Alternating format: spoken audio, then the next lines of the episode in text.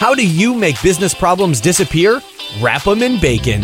For business owners, marketing execs, and anyone trying to grow your business, pump your profits, and make more while doing less, welcome to Bacon Wrapped Business with Brad Costanzo. Sizzling hot business advice guaranteed to make you fat. Profits.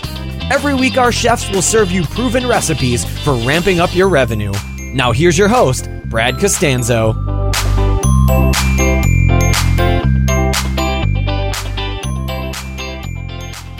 All right, welcome to the show. This is Brad, and if you are a longtime listener, I welcome you back. And if this is your very first time listening to the show, maybe you saw the guest that I'm having on the show today and you tuned in because you saw the guest and bacon. Well, hit that subscribe button on the iTunes app, or if you are if you are uh, listening to this on the blog, go ahead and subscribe. There's a, a link here to subscribe to the show and to the newsletter, and I think you'll love it. And today's guest is Neil Patel. Neil is one of the most prolific content marketing Uh, experts and just marketing experts in general, really in the world. He is responsible for businesses such as uh, Crazy Egg and Kissmetrics and um, Quicksprout dot com. You've probably heard of him. And if you've Googled anything on you know marketing or digital marketing, you probably come across an article on Neil Patel dot com. Neil is um, one of the brightest, most successful marketers and business growth experts out there. And today he's joining us on the show to talk about some of the strategies that are really working uh, in his business and that of some of his clients. And he's going to talk about his new book that's coming out called Hustle. So let's see if Neil is on the other line. All right. So Neil Patel, are you with me?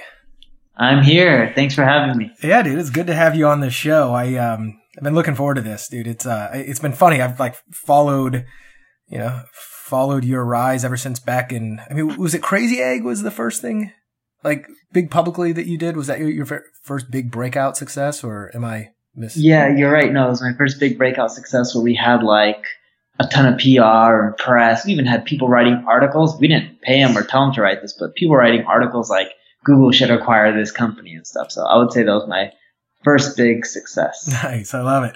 Well, um, for my listeners, uh, one of my favorite memories of you is one time when we were all hanging over at Kent Clothier's house over here in La Jolla, and you came, you were in town. I think it was for Traffic and Conversion Summit or something like that. And I guess it was a little chilly out, and you came, came over to the party in a bathrobe. Yeah, that's right. I was freezing and I didn't bring a jacket, so I just took the bathrobe from the hotel and I'm like, this is my jacket. That was awesome. It was like, it was a pretty pimping thing to do, I gotta admit. Especially because I think you had like some Gucci shoes on or something like that, like some really fancy shoes. And all you saw was like, I don't know, I don't know if it was like alligator shoes or whatever, just real fancy and a white bathrobe. Amazing. If they're alligator, that means they're Tom Ford. But yeah, I was wearing Tom Ford shoes then at that time, and uh, a robe. uh, that, was, that was great. So man, you've, you've been um, really blowing up a lot lately. I mean, I think there's probably no one more prolific than than you know you and your company with content creation and the long form content creation and the holy crap, he just wrote a book on a podcast, I mean, on a blog post, and he did it three times this week uh kind of content. And you've kind of made a real name for yourself in producing the you know the type of content that is you know just really makes people take notice. Um, yeah, we just go above and beyond. And what's crazy is, is the amount of time and energy it takes to create that kind of content, yep. It's just a lot, and most people don't realize it. And then on top of that, what most people don't even see, we do that in English. We do the same in Spanish. We do the same in Portuguese. Are you we kidding me? German. Yeah, like on you guys. Week, tra- you guys translate it? We translate it manually. So each week, just on Neil Patel dot com, I'm publishing seven blog posts in English, seven in Portuguese, seven in German, seven in uh, Spanish. But yeah, so we're cranking out multiple languages. We'll add more like Arabic, we'll add uh, it- Italian, or uh, and then we'll add French and a few other languages over time. Damn. You, you know Chrome will translate that for you, right? Yeah, but it's not the same. Yeah, it's crazy. True. People don't realize there's so much traffic to be had internationally and no one goes after it. We're almost at the point where we're getting more visitors from Brazil than we are from the United States. Really? Yeah. I would not have thought. I, is Brazil just hugely growing with digital marketing? And it's huge. So think of it this way. I've been doing Brazil since November of two thousand fifteen, okay? Okay. I've been doing the U S version since two thousand fourteen sometime, all right? So when you think about it that way, in general, uh, the Brazil page on my About page, it's a lot newer, has two hundred thirty-four comments. My U S About page has a whopping two hundred thirty-two. I have more comments in Portuguese than I do in English on my About page. Wow. So I and, just so I just went there, Neil Patel dot com slash B R. That's how I get to the Brazilian one, right? That's right. Wow. And if you click on Sobre at the top, that'll mean that's their version of About. Mm-hmm. Man, so you translate this into how many languages then? Uh, right now, the main site is translated in German, Italian, Spanish, Portuguese, and English. So five languages. Wow. We're at more. Yeah. You guys, I mean, you spend a lot of money too. That's what people don't understand. It's, you're not just, um, throwing out content like, hey, I'm just going to sit here and type, type, type, type, type. I mean, you spend a lot of money. I've seen like on everything from infographics to the research to everything else that you can tell when you're reading this. It's kind of uh, overwhelming. Like, is one of the reasons also to say, look, go ahead and try to compete with me on this. You, you know, good luck. Yeah, it, pretty much. I just go so above and beyond. It's hard for people to compete because they think I'm crazy. Like, this is my personal blog. I spend more than six figures just on credit card expenses on the personal blog. Plus, mm-hmm. there's uh, employees and team members and other miscellaneous expenses. But just I'm spending six figures purely just on a credit card, right? So if you include the team members and stuff like that, the expenses are way more. Yeah. Yeah, that's, that's able to compete when you're burning that much cash. So, in the in terms of content marketing for people who are starting off, like you, you are uh, you came to the blog, like you had your success in software and other stuff like that, right? So you came to this with capital before you uh, started. I, I'm guessing before you started spending uh, a large amount of capital on the content and the blog, et cetera. Do you, what advice do you have for people who are starting off and they don't they don't have a big, you know, capital stash to to invest in this to get really quality stuff, but then, and you know, not being able to drop six figures every month on their blog? Yeah, well, most people don't realize you don't need much money to make it work out. So mm-hmm. even me, yes, I had money from the software realm, but the blog was profitable probably from like the third month. Mm-hmm. Burning anywhere near six figures. I wasn't even burning four figures a month. I was just putting in my own time and pay for hosting and I would pay yeah. for Polia, which probably cost me like thirty or fifty bucks a month for stock photography. So my expenses weren't that high. Mm-hmm. Produces more than whatever it costs. That's the only reason I'm burning so much money because I'm just trying to expand as quick as possible. Right. So tell me, let's zoom out. Tell me what, kind of like what a week in the life of you looks like. By and by, the, what what I mean by that is I know you. You do client work, you're, you know, you, you've got your own stuff. You're probably involved in a bunch of other cool opportunities and things. Like how, how are you spending your life? What's your business and life look like right now? Yeah, my business life is really uh, boring. It's just filled with emails, yeah, meetings, mm-hmm. and books. And that's really it. That's a day in my life. I travel a lot. I blog a lot. Yep. I just don't do much more than that. It really is just email. If I had to pick one, I spend most of my time in emails. Okay. When you're and you work with uh, clients of, you know, all sizes. Or I mean, I know you've worked with some really big companies in the past. Do you still do that? We, we don't do much consulting at all, mm-hmm. and that's also how I'm able to pay for a lot of the burn on the blog. Yeah, we get really big consulting contracts that are pretty easy. And we'll take them and then I'll use that money and I'll just burn it. I'll be like, okay, go translate X content into international expansion. Like I just locked in a contract with a travel company mm-hmm. where they're paying me one hundred thousand dollars. It's a really big publicly traded travel company. And all I have to do is meet up with them like twice or something like that for the hundred grand. It's not much work. So there's no real cost other than like airfare. Yeah. Technically, they also live close enough to me where it's, you know, I don't even have to get a hotel. You just get like airfare or whatever it may be, fly back and forth or one night hotel. So I'll just take the money and I'll burn it on the blog. But um, I don't do much consulting. Nice. Really? Nice. So most of the, is, does the income off the blog come from, what would you say then? The income is mainly coming from um, the income is mainly coming from ebooks, digital products. Mm-hmm. That's mainly it. Nice. Nice. So the on the consulting stuff with the, like, whether it's the travel company or some of the larger ones you've done, I'm, I've always been curious about this. I've done some pretty big deals, but um, what are you, what do you find some of the bigger companies uh, typically really need help with? Because a, a lot of times I've found personally that it's stuff that I think is really simple and like, oh my God, you're seriously paying me for this? Like, do you have those situations where I can't believe you're paying me one hundred thousand dollars for doing something I could do in my sleep? Not necessarily, because the way I look at it, it, it it's kind of awesome in that aspect. It's shocking on my end, but you have to think about our R O I. If a company is making hundreds of millions of dollars mm-hmm. or billions of dollars, would you pay someone a hundred grand or even a half a million or a million dollars to come in and teach you a few simple tweaks that you can make or tweaks you can make to grow your business by five or ten percent? Yeah. Are you are you finding that they typically want help with um, their content marketing strategy, S E O, conversion rate optimization, direct response? I mean, what what do you find some of the biggest uh, pain points in the companies that you have worked with have been? They just want me to help them make more sales. Yeah, like revenue. That's it. They don't even tell me, "Hey, Neil, help us with S E O or conversion." They don't say how. They just say, "We just need more money." You yeah, like they just, you know how to do it. Here's our business. Here's our stock price. We have slow growth. Uh, you know, we have issues with Google. We have issues with that.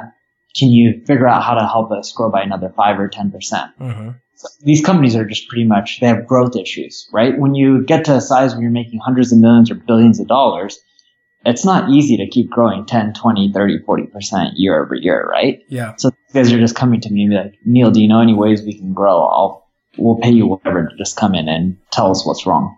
Right. Right. And that's, that's a great position to be in. And I, I imagine that the content marketing that you've done does most of the heavy lifting for building your credibility and, you know, getting on their radar.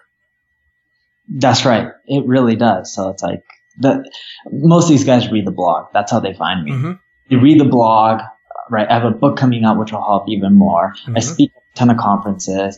I released a podcast, which I think is doing okay. I don't know what's good or bad, but we're on the tenth episode release. We're getting around six to seven thousand downloads a day. Yeah, that's so, good. When did you release it? Ten days ago. Oh yeah, that's that's good. That's really good. So I was like, oh, maybe we can get to half a million within the next thirty or sixty days, right? Uh, per month or whatever it may be. What's the name but, of the podcast? Is it just Marketing School? Marketing School. Nice. Yeah, I'll definitely check that out. And you know, for my listeners, you guys can go listen to it. Uh, are you doing a You know, do do you do much other like investing in other companies, whether it's, you know, angel or uh, anything like that? Do you kind of get involved? I know you've got a lot of friends in Silicon Valley, and yeah, I've invested in a ton of startups. I don't know how many. I guess like thirty to forty mm-hmm. over time. I don't invest too much in startups. I've been doing that for ooh, seven years now. Yeah, I found that the highest R O I is investing myself. For anyone listening, if you have a talent or a skill, invest in it. Your best R O I is going to be yourself. Yeah, I agree with that. It's it's funny. I've actually had to really dig into that with some personal stuff on my own in the in the in the past. You know, many years ago, I went broke twice. Like, just lost everything I had through investments that I made in either other people, other things, things that I had no control over. And I just thought, okay, I've got some money here. I'm gonna put this in, and I'm you know I'm talking hundreds of thousands of dollars. And I just ended up going all in, because I thought that that might be my lottery ticket, right? And without fail, both, well, both of them failed, uh, spectacularly. And, uh, every time I've invested in myself, whether it was my own business, my own education or whatever, it ended up working out. So I've had to kind of, I almost need to tattoo that on my arm. So. Well, think of it this way. You made it back and you're still kicking and you're alive and you're doing great now. Yep. How'd you make it all back? Yourself. Yeah, right? Exactly. It's the best investment someone can make. It, it, I look at education too, right? And not necessarily just a college education. Mm-hmm. I'm not saying you should go to college or you shouldn't. I'm saying life experiences, what you learn, the time and the energy that you spend. It could even just be reading and learning online, online videos, listen to this podcast, right? Yep. You can learn in many different ways. The best investment is always going to be yourself. The more you improve yourself, the better off you're going to be in the long haul. Yeah, I agree. What What are some of the areas that you're trying to improve yourself in right now? I mean, you've got a good mastery of a lot of areas of marketing, but where are you trying to improve? Uh, my biggest problem right now is focus. Mm-hmm. So I try to do too many things. I've been really good this year at cutting that back. Yeah. I now mainly only focus on uh, Crazy Egg, and that's it. Mm-hmm. Other than that, um, I've just been focusing on building my brand, and I'm trying to learn how to get better and better at that. I think I'm doing a good job because mm-hmm. I look at it. I do a ton of guest posting each week. I blog on my own blogs. I've been building up my social media profiles. I've released a podcast, but there's a few more things that I need to do, right? I also speak at conferences. I eventually want to get into YouTube videos and have a YouTube channel. Mm-hmm. Just really focusing on how do I build the biggest brand in marketing so I could be the next David Ogilvy of digital marketing. Right. No, that's a, that's a really nice, big, hairy goal. It's um, David Ogilvy's the man, um, or was. The guest posting, I remember hearing one of your strategies on guest posting back at an event you were speaking at in Orlando. And uh, I remember taking a lot of notes because I've done some guest posting and I've always seen that as a, a really valuable strategy.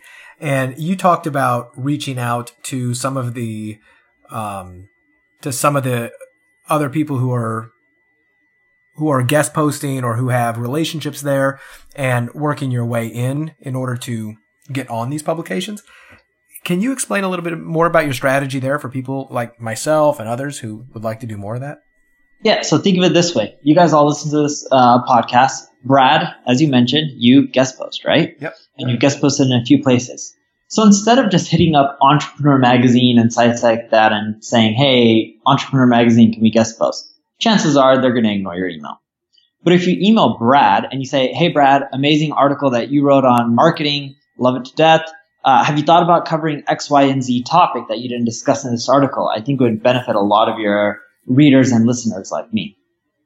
The chances are, because I'm giving you solid feedback, you're going to be like, oh, sure, you know, thanks, appreciate the feedback. Um, maybe you'll implement it, maybe you won't. Doesn't even matter, but I'm giving you solid feedback and you're just going to appreciate it overall. Yep. The same goes with any type of networking. When you network with someone and you give them feedback versus asking for something, they're much more likely to want to work with you, help you out, or whatever it may be. So after I send you that first email, you're going to typically respond back. Then I may wait a few days or a week later and send you off another email. Hey, Brad, have you, uh, I read another article of yours, love it to death. And I noticed you covered A, B, and C tool, but you actually missed out this tool. And here's how you can actually use it to do what you're trying to do more efficiently, right? I'm just trying to give you more feedback. Mm-hmm. Shows that I'm an expert. I know my shit. And eventually, after I build that rapport with you and I give you feedback, I may end up shooting you an email and saying, hey, Brad, I have a quick question for you. I want to follow, follow in your footsteps. I love what you're doing. And my goal one day is to be like you. And one of the things that's awesome do is guest post, like you're guest posting. Any advice that you can give me? Or better yet, maybe you could even do an introduction between the editor at Entrepreneur Magazine. I'll love to write content for them just like you. Your number one fan, Neil. Hmm, that's awesome. And it works really well. Flattery will get you everywhere. It's absolutely true. Yes. And the key is flattery after you get feedback, so that way they're engaged. Yeah. It, there, there's an art to it. And I like how, it, you know, you don't go for it right up front. Hey, Brad, I saw you writing for Entrepreneur. Can I be on there? You know, one of the things I actually have not done this yet, but it made me think, you know, we've all got a million ideas we just haven't pursued, which was because I do have a platform on the, the podcast and I get really good listenership and everything else. And I have the ability to give value. I notice that there's a lot of people, you know, potentially like, like, like yourself, right? If I, uh, if I just found you, I didn't know you, and I said, hey, Neil, I love what you're doing. I, I love Crazy Egg. I saw you writing, you know, I read your article on Entrepreneur or whatever. I'd love to have you on my show. Or, you know, reaching out, because I can offer that as a value, is inter- interviewing these people who are, they're also business owners, but they're guest posting on some prominent places. And that's me giving them a platform, giving them more exposure, which is obviously what they're looking for, and building a relationship like that. And maybe even casually asking, yeah, so how's that going with Entrepreneur? But uh, it's one of those things that I I probably should do to leverage my my platform to get, you know, to get even more exposure. I've never thought about that, but I'm going to use it now. There you go. Well, especially now you got the podcast and everything else. It's, yeah, reaching out. It's, there's a lot of creative ways to kind of get in there. Is, by the way, the number one reason that I do this podcast is for, it's, I say this on online all the time, uh, but it, it's selfish. Like I do it for the relationships I get to build with my guests and um, the the opportunities that that facilitates. And I want to have these conversations with people like yourself and the other guests anyway. I may as well record them and let other people eavesdrop. Uh, but it's been an amazing door opener. I believe it. And funny enough, when I do, when we're doing our podcast, we're not even doing guests. I'm like, oh, that's too much work. I'm just going on there and just chatting away. See, to me, that's too much work. I'm like, I sit down in front of a, uh, in front of the microphone and I can, you know, I could, I always thought I could talk to a wall, but I sit down in front of a microphone and nothing to say. I go, um, I got nothing. I got other stuff to do. So I think having the guest scheduled keeps me on point to say, okay, I got to do the podcast.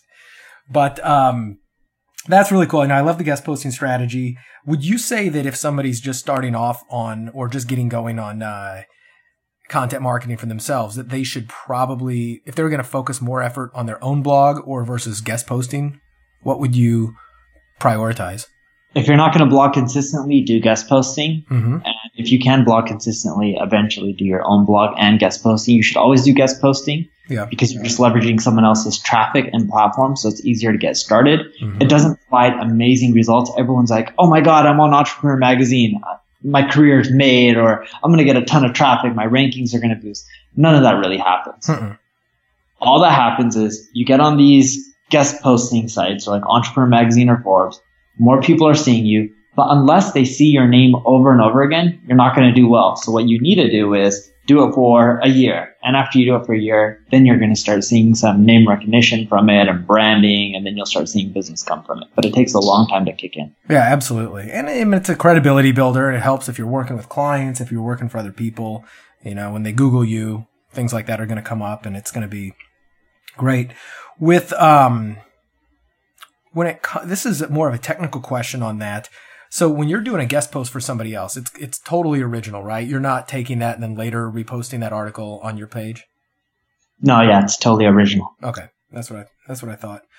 Switching topics a little bit on uh, just marketing in general, uh, what is there anything that you see is uh, providing the most amount of leverage besides content marketing, anything that's working tremendously well for you, whether your clients, your businesses? Sorry? Video, video-based advertising, we find that it works extremely well. Okay. Can you go into more detail? Sure. So we do pre-roll ads on YouTube and a shit ton of it, right? Yeah. Most people don't ever even see them, but we're like spending millions of dollars a year on pre-roll ads. Mm-hmm. And funny enough, for a software company, most people are willing to spend like three months, six months worth of the user or even a year. And then they hope a user stays for three years and they make their money on year two and three. Yeah. We will spend money just for one month to acquire a customer and they're staying for years. It's that profitable. We make our money back right away, right when they sign up. Oh, wow. Nice. Now you're mainly doing that for Crazy Egg, not for just Neil Patel personality. That's correct. Mainly Crazy Egg. And the reason it works so well is most people don't want to create pre-roll ads. It's a lot of work. Mm-hmm. It's time and energy, but it's really effective. Nice. I love that. Have you thought about doing much of it for just, you know, promoting the Neil Patel brand? We will get into it. It's just so expensive. Yeah. To use that we don't want to do it until we uh, start creating a YouTube channel, add a lot of videos, and then we'll start uh, doing that as well. So yeah, you really want to be able to kind of capitalize on it once you've got that going. It, so YouTube pre-roll ads are expensive, or they're relatively inexpensive compared? Because I, I thought I've heard that they're pretty cheap to get views these days. No, no. They're cheap, but if I do it for my personal branding, it's not like I'm monetizing. Mm, yeah, that's a good point. That, that's yeah, that's a really good point. I see what you're saying, and it's so I, I can burn a thousand dollars a day and make zero dollars from it. Right. That's why, you know, with podcasts, people ask about, well, do you buy advertising for podcasts, and you know, how do you promote your podcast? It's a very organic thing. At least it has been for me, because it's not a sales channel. I'm not pitching on these episodes, so it's. You know, I've, I've purchased Facebook ads and I've done some stuff like that to kind of get a little bit of traction for it. But man, it is hard when you're, you're just spending money and there's absolutely no, it's just branding. There's absolutely no, uh, you know. Yeah. There's no R O I, right? Like yeah. Indirectly there is, and long-term there's a huge benefit, but I'm with you. Like even for the podcast that I launched with a buddy, um, he does most of the work, like coming up with the topics and mm-hmm. stuff. Go on and we both chat. It makes it easy for me because of my time constraints. Right. Tell me about Go ahead. What about the, on the video, the pre-roll ads? Do you kind of have a, do you None. have a uh, little formula for it? Like, what's your video? What's your pre-roll ad like? Nothing. We don't even put ads in the podcast. No, no, no. I'm sorry. On the on YouTube, I switched topics. Oh, okay. On YouTube, what we end up doing is, so we mainly make our money through remarketing, blog visitors, or doing targeting on YouTube for anyone looking into marketing-related stuff. Yep. And with Crazy, because it's such a generic software that anyone into marketing or with a website should use or uses, mm-hmm. uh, we took all our survey data and we got all the objections on why people don't use it or want to use it. And we ended up creating a video that explains all the objections and answers why they should use it. And we even talk about how it's like different than Google Analytics, because some people are like, oh, can't Google Analytics just do all of this, right? So we take it all, and when people watch the video, it's like, oh, here are the problems I'm hitting on, because so many people have told us these are the problems. Then we break down the solutions, and then we break down Crazy Egg and why it's great and why it's unique and why you should sign up compared to using any of the other solutions. Nice. It's nice. Just objection handling, and it works really well. We just fine-tuned that whole process. It took us like three or four tries to get the right script. And it converts, and it's just like a little animated explainer video. Oh, cool. How how long is it typically? A bit more than a minute, so between okay. one and two minutes. Okay. Yeah, so occasionally I'll see like these two, three-minute pre-roll ads on there. I'm like, what are you guys doing? Um, and it works, though. Yeah. And you, we found that when it's too short, you can't answer enough of the objections. Mm. And yes, your cost for the advertising goes down, but the conversion rate's so low. Yeah. The numbers don't pan out. So we rather have longer, more detailed videos. And that way, when people watch it, they're much more likely to convert. Like, look at Ty Lopez. Oh, yeah.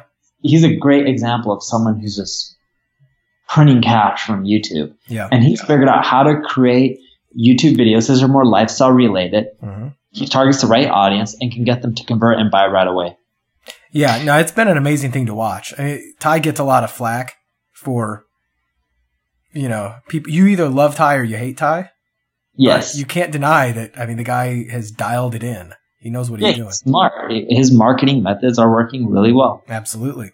The um, I've been towing in the water on the YouTube video ads for, you know, last time we spoke in person was uh, real briefly at the uh, internet marketing party downstairs in San Diego, yeah, the basement. Indeed. And I was mentioning that we had just, my wife, Kenya, and I had just launched our new coffee brand, Stiletto Coffee. I don't know if you remember us talking about that. Uh-huh. Yeah. And we've been talking about the heel. Yeah. Things integrated into design, right? Yeah, yeah, exactly. So that's, uh, we got that live in February, and, uh, it's been doing okay. Obviously trying to get, grab some traction, but I kind of see, uh, YouTube as being a good place to get in front of, uh, you know, our market with that. So I've kind of been strategizing, doing some video, like some pre-roll ads and, and whatnot. There's, you know, what's amazing. Uh, I don't know if this would help you in what you're doing at all, maybe with the personal branding stuff, but I came across the, a lot of influencers do these morning routine videos, and they get hundreds of thousands, if not millions of views almost overnight. It's absolutely crazy. And I noticed that it's become a big trend, uh, mainly, you know, not really business related, but anybody who's kind of an influencer on there, they end up doing, eh, this is my morning routine. So uh, we're probably going to be doing a little mini morning routine video, and then just advertising on all the people who, you know, who are putting up morning routine videos, because they're all influencers who are making their money off ads anyway. So. No, it's really smart. For me, it doesn't work because I'm trying to brand myself in the B two B realm or right. category. So I have a lot of issues in which I can't go mainstream. Yeah. For- Stream doesn't really do much. I get a lot more people who know about me, but it mm-hmm. won't cause a dollar increase in revenue. Uh, but yeah, a lot of these influencers are doing well, not just from morning routines, but going mainstream with the topics that they're talking about, right? Look at Gary Vaynerchuk. Yeah. He crushes it by just talking about uh, motivation. Mm-hmm. Right? In my eyes, Gary Vaynerchuk will eventually become the new version of uh, Tony Robbins. Yeah. Yeah. So it works well for him. But if you look at VaynerMedia, they do social media marketing. His motivational videos won't get him too many more customers, but it's getting him a mainstream audience, which is selling more books. And then he sells more books. He gets bigger speaking engagements in the right audience. And that's resulting into more business. So indirectly it's helping, but just it's a bit of a roundabout way, and it works well for him, and he's smart for doing it. Absolutely. Uh, years ago, I remember you wrote an article on, um, buying or starting a business. And I don't remember if, cause you sold, You sold a business or two, didn't you, in in your past? Or yeah. I, what what was it you sold? Was there a The last one we sold was Kiss Insights. Yeah, that's right. That's right. And I remember you wrote an article, something about if I was going to start it, do it all over again, I might buy a company as opposed to build one. And I've actually, uh, this is a topic near and dear to my heart as well. Uh, what are your, what are your thoughts on that right now? So if you were going to go into business, would, f- for something else, whether it was another software, whether it was something else, would you tend to just kind of build it from scratch where you're at, or would you try to find something to purchase and then use your skills to improve? I would buy and then use my skills to improve. It's just easier for me. Nice. Well, I'm, I'm actually glad you said that, because that's, uh, I've had some epiphanies relatively recently too, thinking, you know, because it, it is hard. It's, it's sexy to, to be the startup entrepreneur who just, who gives birth to an idea. But, you know, we all know the statistics of how many startups make it. Yeah. It's so much easier just buying a company right now. Granted, not everyone can do it, but I prefer that route. You just buy and then you grow. And, yep. you know, it's, that's what I'm good at, is just taking something and then making it grow. Like, that's what I know how to do. I don't know how to do much more than that. All right. Have you done any of that recently, where you've uh, bought companies or bought in and then came in and did that? Or uh, I haven't done it recently. Last company I bought was Hello Bar, and that was years ago. I'm mm-hmm. about to buy another one. My guess is in the next two months, I'll close on it. Oh, nice. Tech, software Tech. related? Yes. Yeah, I'll even, yeah. I prefer doing tech software because valuations are really high on the exits. Yeah, you can get like four to eight X revenue, right? Four to eight X revenue, not even earnings. Yeah, just revenue. Yeah. They're yeah. usually bought on revenue. Right. Right. Yeah, that's um that's a whole nother that's a whole nother ball game. Are there uh are there sizes of companies you're typically you would typically look at, or it really doesn't depend, it just kind of depends on the product? It looks I look at the growth rate and how much potential it has, mm-hmm. and we think that internal R O Is, but we don't go for, we try to shoot for anything above a million bucks to buy out. So at least two hundred fifty a year in revenue minimum for paying four X. We usually don't even pay four X. We probably pay like two to three X, but we usually won't buy anything smaller than a million bucks because it's too small. And we usually don't buy anything bigger than five million dollars because it's too big. Yeah. It's harder to grow those, but our sweet spot is roughly like buying something for two to three or four or five million bucks. Mm-hmm. Paying that or buying one that's doing that much in sales? Paying that. So our I, my ideal goal is to buy something that does at least a million dollars a year in revenue, if not two. Mm-hmm. And pay anywhere between one and five million dollars for it. Nice. I like that. Yeah, I've um, ever like I sold my last company about four years ago, and I remember that's how I stumbled into consulting, is because I didn't want to just go out and start something brand new again, because I realized how much, you know, it's pushing that rock up a hill. And um, I have uh, been contemplating, I haven't pulled the trigger yet. I've been uh, searching out other companies to potentially purchase. And actually, some of them are in the coffee business. As I've gotten into this industry and really kind of understood it, uh, or starting to understand it, uh, I, I see some potential opportunities in acquiring and, you know, some other coffee businesses. That's a kind of a topic for another story. But, um, tell me about the book that's coming out uh, in September, Hustle. What's uh, what's that about? Yeah. About hustling? Think about it, yeah, it's pretty much about hustle. uh, I'm a genius. How did I figure that out? But think of it this way. Most people these days feel it's hard to succeed. The middle class is depleting. The rich are getting richer. The poor are getting poorer. And they're like, okay, if you want to succeed, you either have to be born rich or have gone to a good college like Harvard or Stanford or be really well connected. But you know what? There's a lot of people. I don't know all of your background. I know we hung out a few times. Mm-hmm. But um, like, I think you come from humble beginnings. I don't think anything was handed to you on a silver spoon, right? Yeah, no, yeah, ba- basic little middle class, nothing, you know. I didn't have everything I wanted, but I yeah, I wasn't going hungry in the streets either. But uh But yeah, I had to work for what I got. Exactly. So people believe that you need to be rich or you need to be well connected or networked. Mm-hmm. And that's a bunch of bullshit.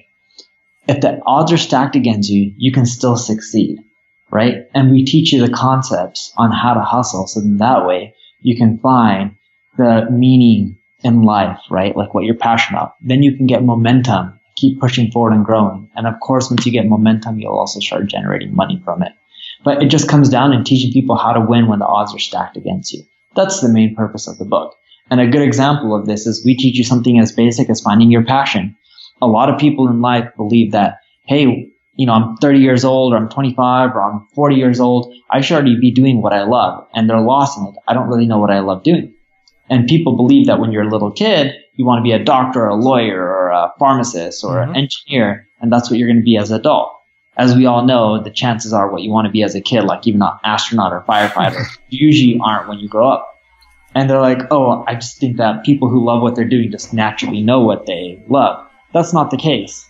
We teach you a process of trial and error on how to find your true passion. And a good example of this is you got into consulting, you figured out what you like, you don't want to build businesses anymore, you like helping people and growing businesses.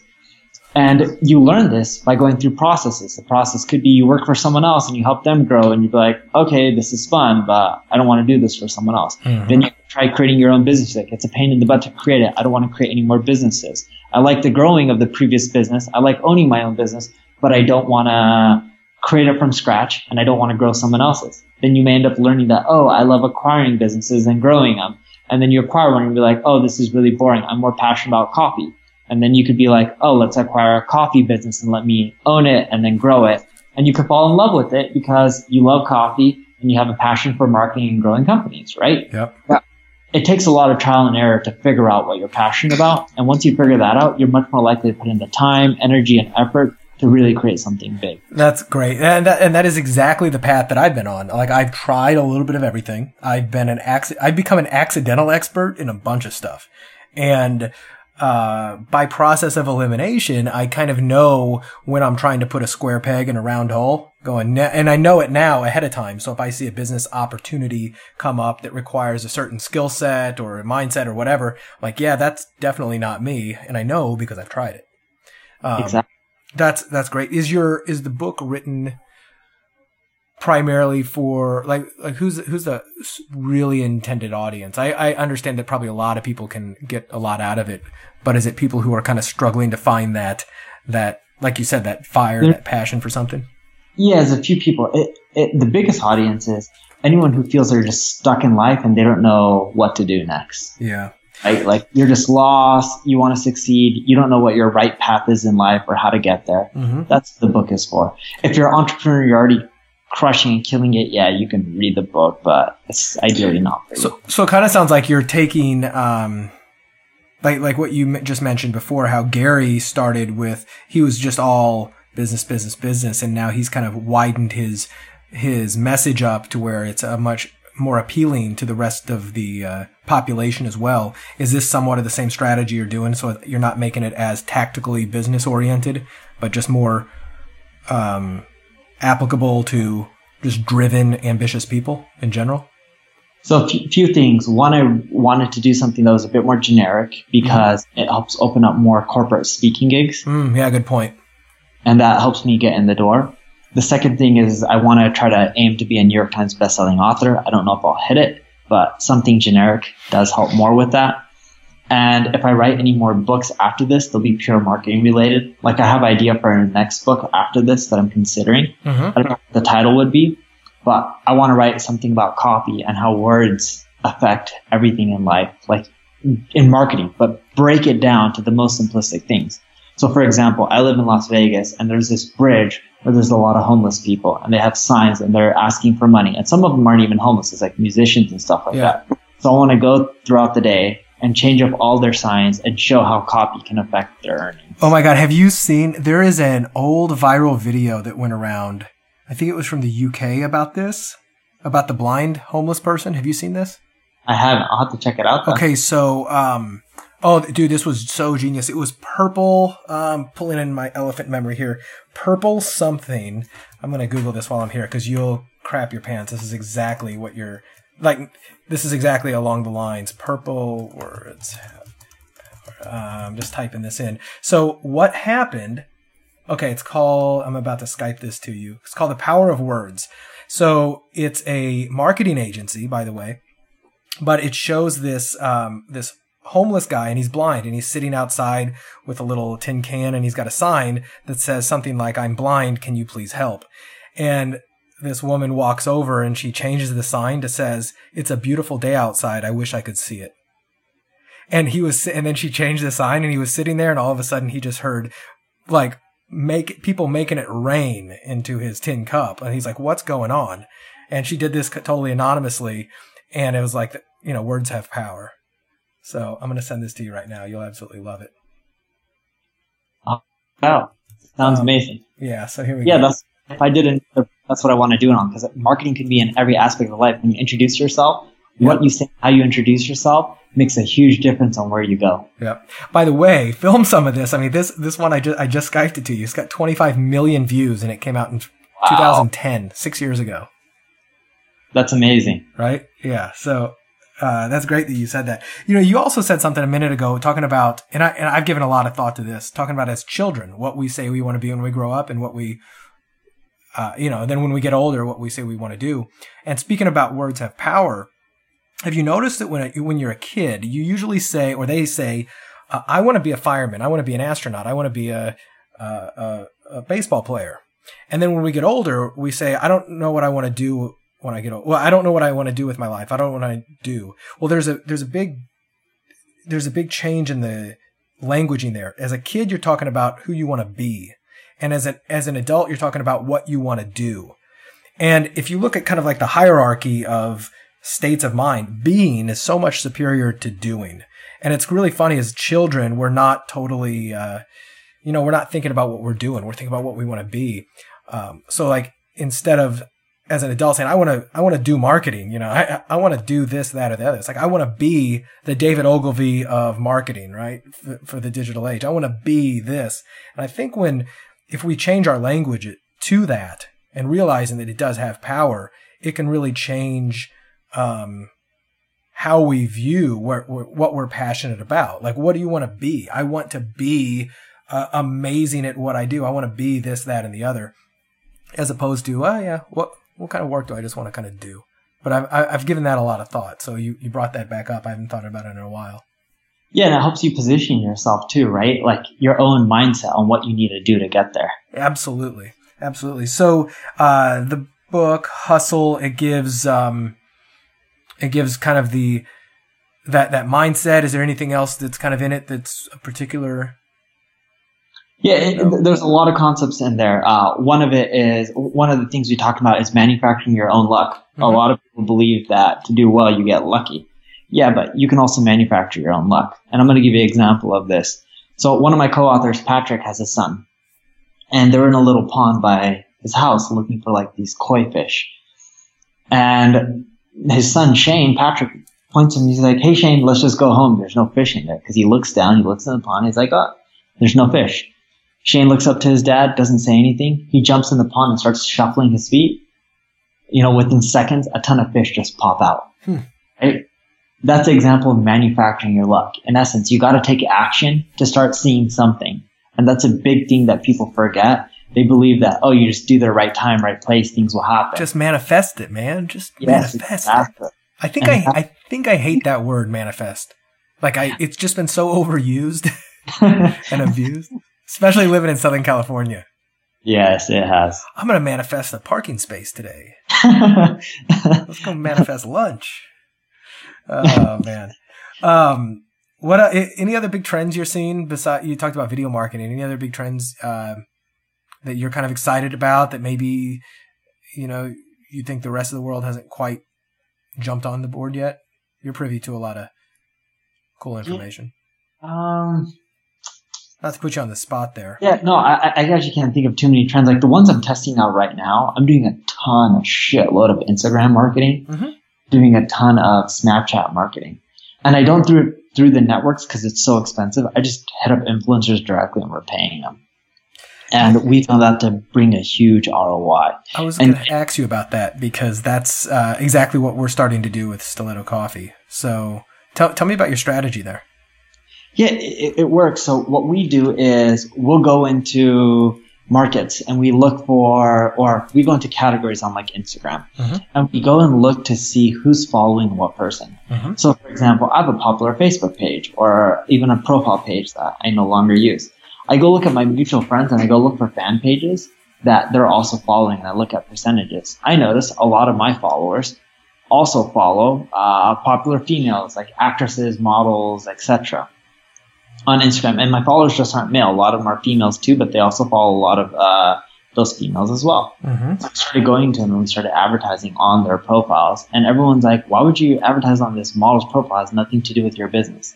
But it's reaching our audience. And I believe in the rule of seven, in which if someone keeps seeing something seven times, they're much more likely to remember it and take action later on. That's genius. So you're ad- yeah, so you you're you're advertising through the systems on there, but are you talking about advertising like through the uh, Facebook ad platform that you're buying ads on Instagram no. there, or you're just going directly to them and asking them to share?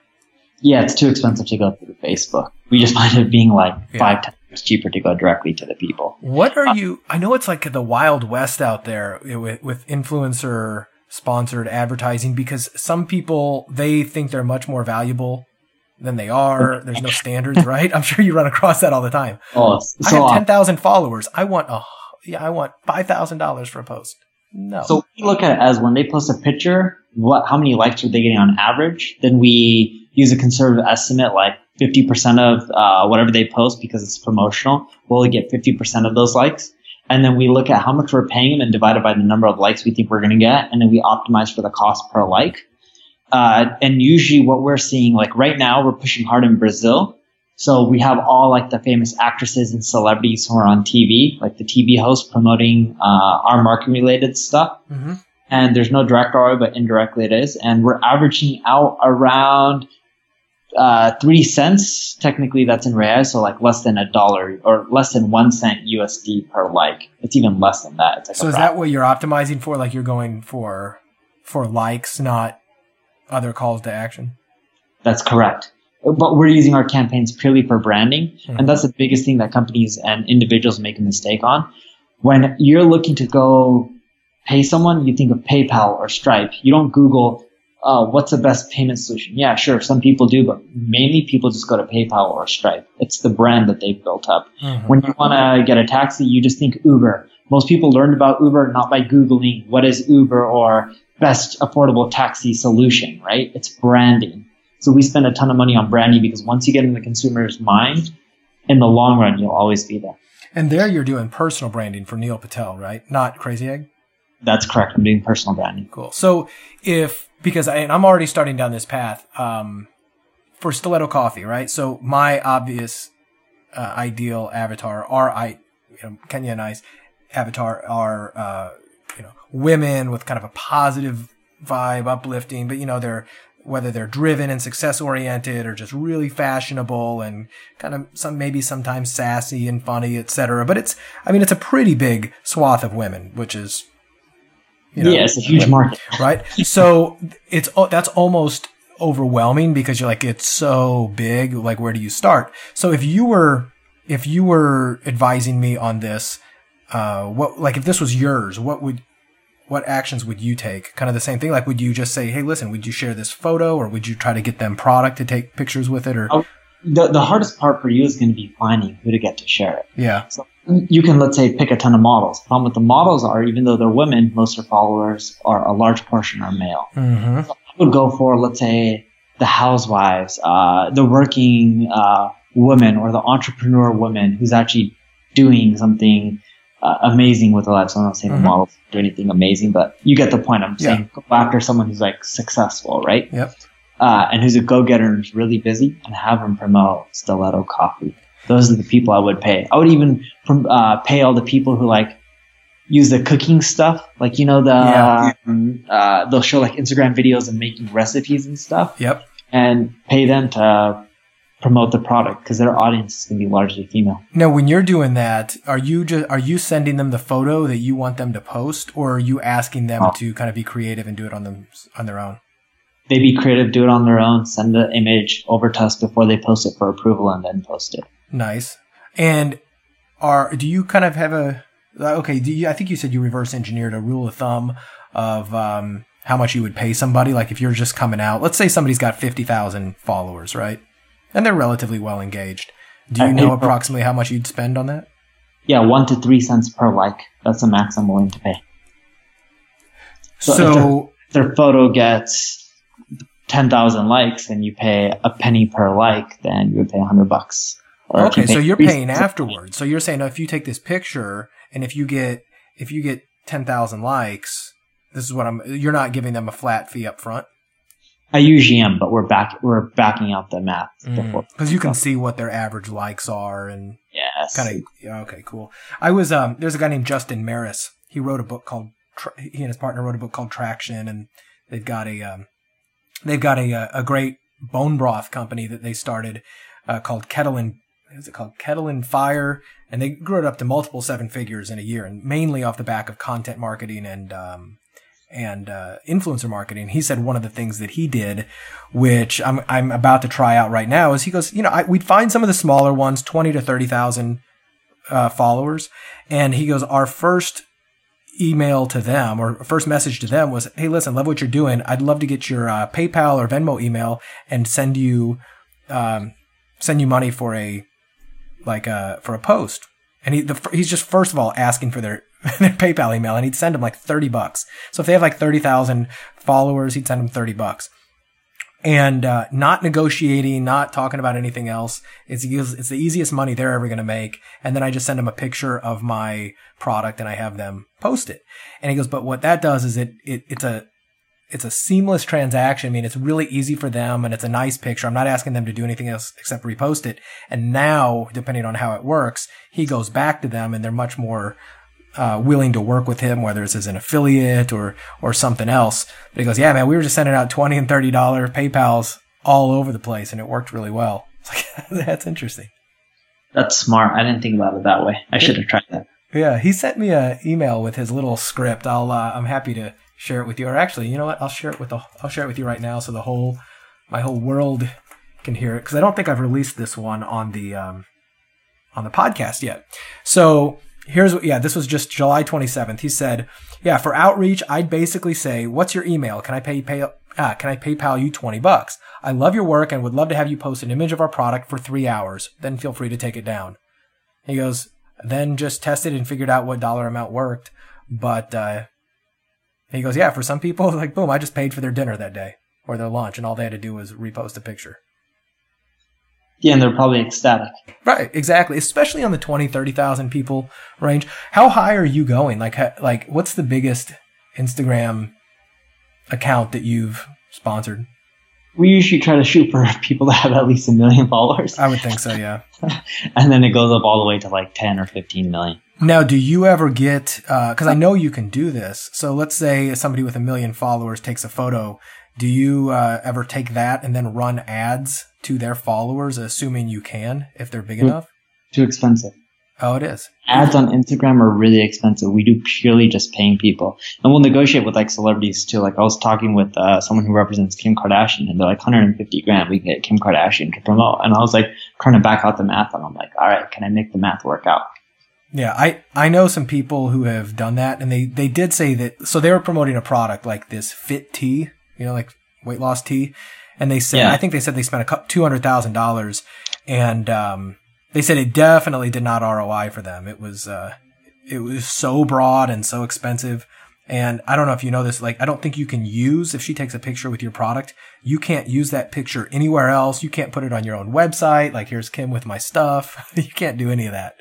No, I agree. We couldn't end up backing it out. And at that point, when we were looking at the numbers, like, oh, cool, we're going to end up paying like twenty cents a like instead of a penny a like. But right. These numbers don't work out. Yeah, exactly. So um, that's interesting. Yeah, that's a uh, that's a big avenue we're about to go down. We've we've toyed with it, and I think it's going to. Um, but, but the big mistake people make out when they're using these influencers, mm-hmm. They'll have them all post throughout the week. We found that it's best to pick one day a week and have them all post during that day. Mm. And that's because more people see it, and it, they're like, wow, we're seeing Stiletto Coffee everywhere. We need to go and check it out. Mm, nice. Yeah, I like that. It's kind of like the, let's just take the shotgun approach right away. Boom. Because if they're on social media, they're going to see it. Um, are there particular days or times that you like for them to do that? I always pick Monday through Thursday, but that's because we're in B two B. Yeah, that's and a good point. For us, like Brazil is every Monday. Uh, Tuesday is in the U S. Wednesdays is uh, all the Spanish markets. Okay. We break it up per region as well. Nice. Well, I like it, man. This is uh, this has been a lot of fun, dude. I really enjoyed this, and I look forward to reading your book when it comes out. So Um, where can people go to find it? Amazon dot com. Nice. Are you going to be selling it on your own site as well or doing any of that? I'm supposed to, but I haven't. Yeah. Nice. I already sold a shitload of free copies. Yeah. Like, I think we're like at twenty something thousand and we haven't even launched. Oh, nice. Oh, okay. You did the pre-order th- strategy? Yeah. Well, we're just selling it. Like I blast out to email list and I'm able to do corporate sales because. Oh, yeah. I know so many people in the business world, right? Right. Uh, are there any nuts you're trying to crack right now? Whether it's, you know, people you're trying to hire, re- skills you're trying to develop, um, just anything like that. This is kind of where if myself or my listeners, you know, light bulb goes off over their head. May as well tell them. Uh, re- repeat the question again? Yeah. Is there any kind of a nut you're trying to crack in your business or life right now? Any kind of anything you're looking for that maybe myself or my listeners could help you find? I'm good on mine. Good. I don't really have anything specific, but appreciate you asking. Anything uh, I can for you or your listeners? You know, um, number one thing that you can do for, well, my listeners, I'm sure they want a bunch of stuff, right? New toys and all that. But, you know, for me, some of the be- one of the best things you could do is just any, uh, any like really influential, you know, women who m- who may be good for me to speak with, uh, revolving around the coffee would be r- just really amazing. Even if you know any, like, whether it's high powered, influential women and you want to send them a, uh, a bag of coffee on me, I'm happy to send it to them for free. I just like to get my, you know, or our product out there, you know, cool. in I'll more hands. Some influential women that would be in the U S that, uh, would want some coffee. Yeah, that'd be, that'd be really cool. Um, other than that, brother, I appreciate your time today and I look forward to reading your book. And I know all of my, all of my listeners do as well. Uh, speaking back to my listeners, if you've enjoyed this, if you've enjoyed Neil, you can always check him out at Neil Patel dot com and Quicksprout dot com, right? And Crazy Egg dot com. And, uh, you've got a lot of, you've got a lot of stuff. If you aren't paying attention to his articles on Neil Patel dot com and Quicksprout, um, you can get some of the best marketing education ever just by reading his free blog posts. It just, it blows me away that, you know, you give that stuff away for free, but it's awesome. Um, that being said, if you have enjoyed this, if you want more insight from me, if you've got any ideas for me, if there's something I didn't cover, and if you want to flatter me and tell me that you want to be me when you grow up in order to gain influence with me, send an email to ask brad at bacon wrapped business dot com. And uh, that is my personal email. I will read it and reply to, you, to it uh, if I can. But uh, Neil, appreciate your time, brother. And everybody else, I look forward to the, seeing you on the next episode. Mm-hmm. Talk to you soon.